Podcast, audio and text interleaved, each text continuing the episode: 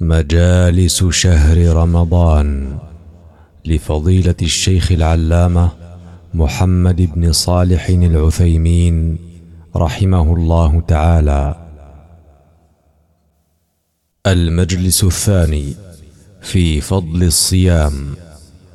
الحمد لله اللطيف الرؤوف المنان الغني القوي السلطان الحليم الكريم الرحيم الرحمن الأول فلا شيء قبله الآخر فلا شيء بعده الظاهر فلا شيء فوقه الباطن فلا شيء دونه المحيط علما بما يكون وما كان يعز ويذل ويفقر ويغني ويفعل ما يشاء بحكمته كل يوم هو في شان أرسى الأرض بالجبال في نواحيها.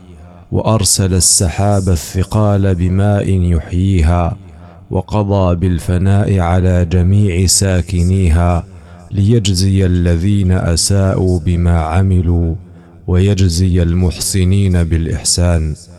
أحمده على الصفات الكاملة الحسان وأشكره على نعمه السابغة وبالشكر يزيد العطاء والامتنان.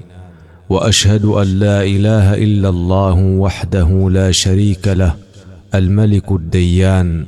وأشهد أن محمدا عبده ورسوله المبعوث إلى الإنس والجان صلى الله عليه وعلى آله وأصحابه والتابعين لهم بإحسان ما توالت الأزمان وسلم تسليما.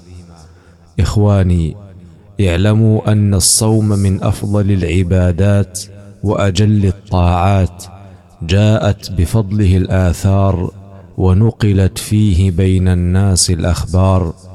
فمن فضائل الصوم أن الله كتبه على جميع الأمم وفرضه عليهم.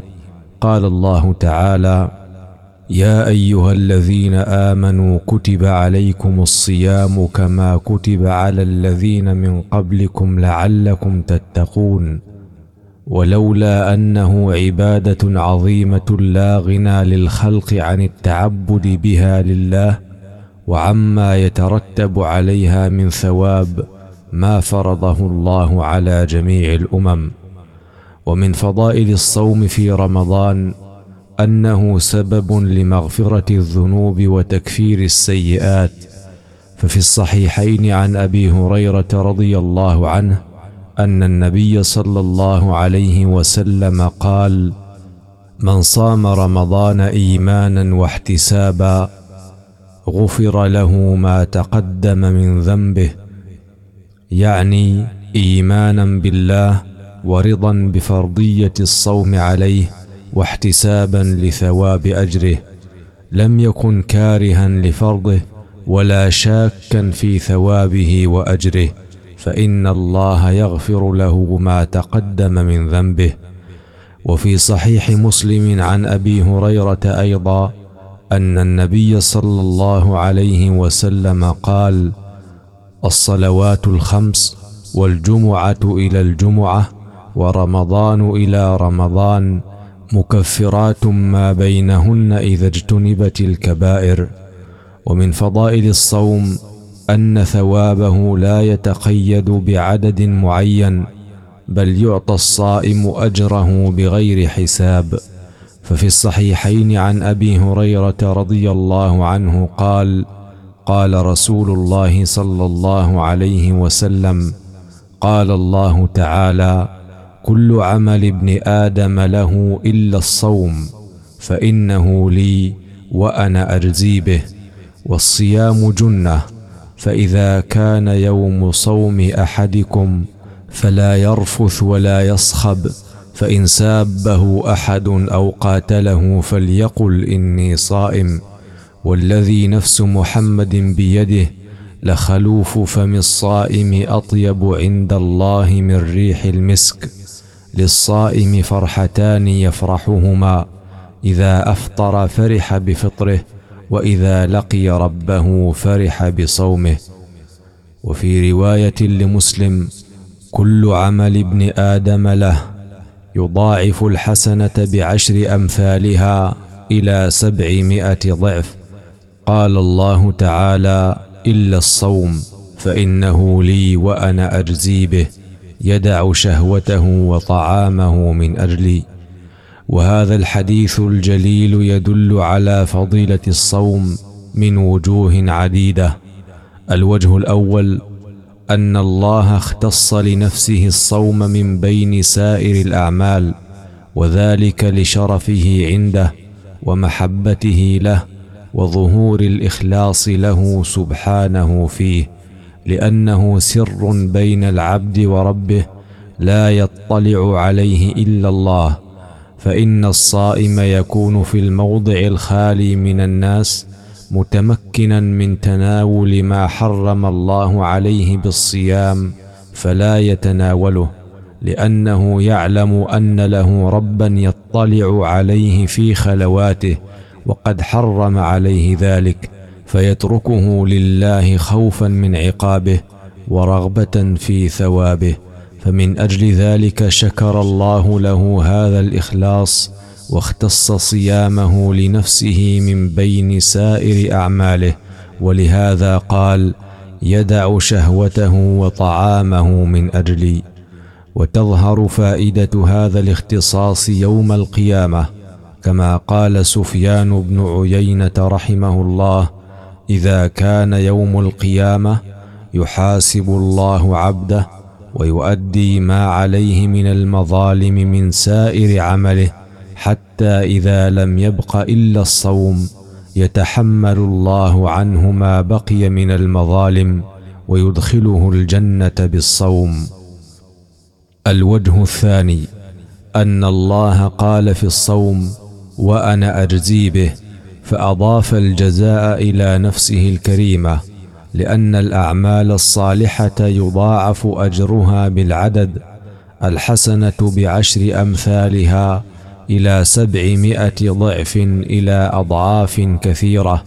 أما الصوم فإن الله أضاف الجزاء عليه إلى نفسه من غير اعتبار عدد وهو سبحانه أكرم الأكرمين وأجود الأجودين. والعطية بقدر معطيها فيكون أجر الصائم عظيما كثيرا بلا حساب والصيام صبر على طاعة الله وصبر عن محارم الله وصبر على أقدار الله المؤلمة من الجوع والعطش وضعف البدن والنفس. فقد اجتمعت فيه أنواع الصبر الثلاثة وتحقق أن يكون الصائم من الصابرين. وقد قال الله تعالى إنما يوفى الصابرون أجرهم بغير حساب. الوجه الثالث أن الصوم جنة أي وقاية وستر يقي الصائم من اللغو والرفث. ولذلك قال فإذا كان يوم صوم أحدكم فلا يرفث ولا يصخب. ويقيه من النار. ولذلك روى الإمام أحمد بإسناد حسن عن جابر رضي الله عنه أن النبي صلى الله عليه وسلم قال الصيام جنة يستجن بها العبد من النار. الوجه الرابع أن خلوف فم الصائم أطيب عند الله من ريح المسك لأنها من آثار الصيام.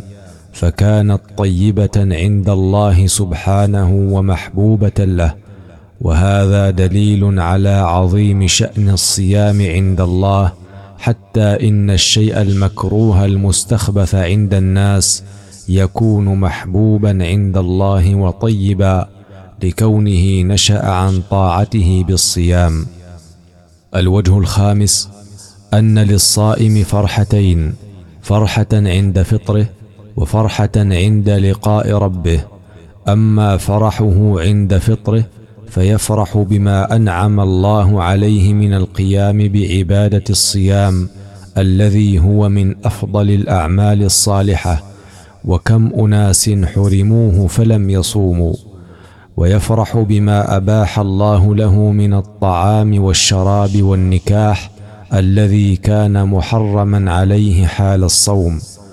وأما فرحه عند لقاء ربه فيفرح بصومه حين يجد جزاءه عند الله تعالى موفرا كاملا في وقت هو أحوج ما يكون إليه حين يقال أين الصائمون ليدخلوا الجنة من باب الريان الذي لا يدخله أحد غيرهم وفي هذا الحديث إرشاد للصائم إذا سابه أحد أو قاتله ألا يقابله بالمثل لئلا يزداد السباب والقتال وألا يضعف أمامه بالسكوت بل يخبره بأنه صائم إشارة إلى أنه لن يقابله بالمثل احتراما للصوم لا عجزا عن الأخذ بالثأر.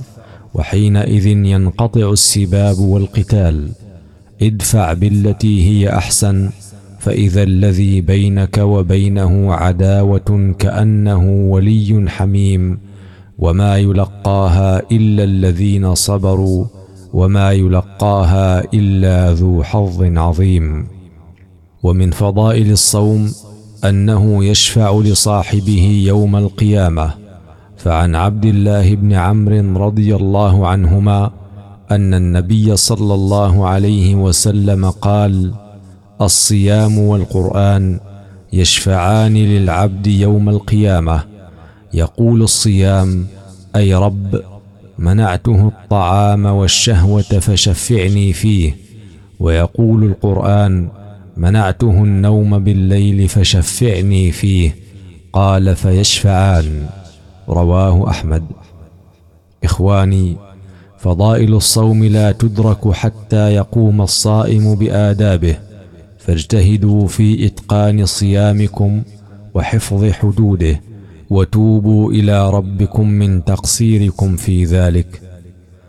اللهم احفظ صيامنا واجعله شافعا لنا واغفر لنا ولوالدينا ولجميع المسلمين. وصلى الله وسلم على نبينا محمد وعلى آله وصحبه.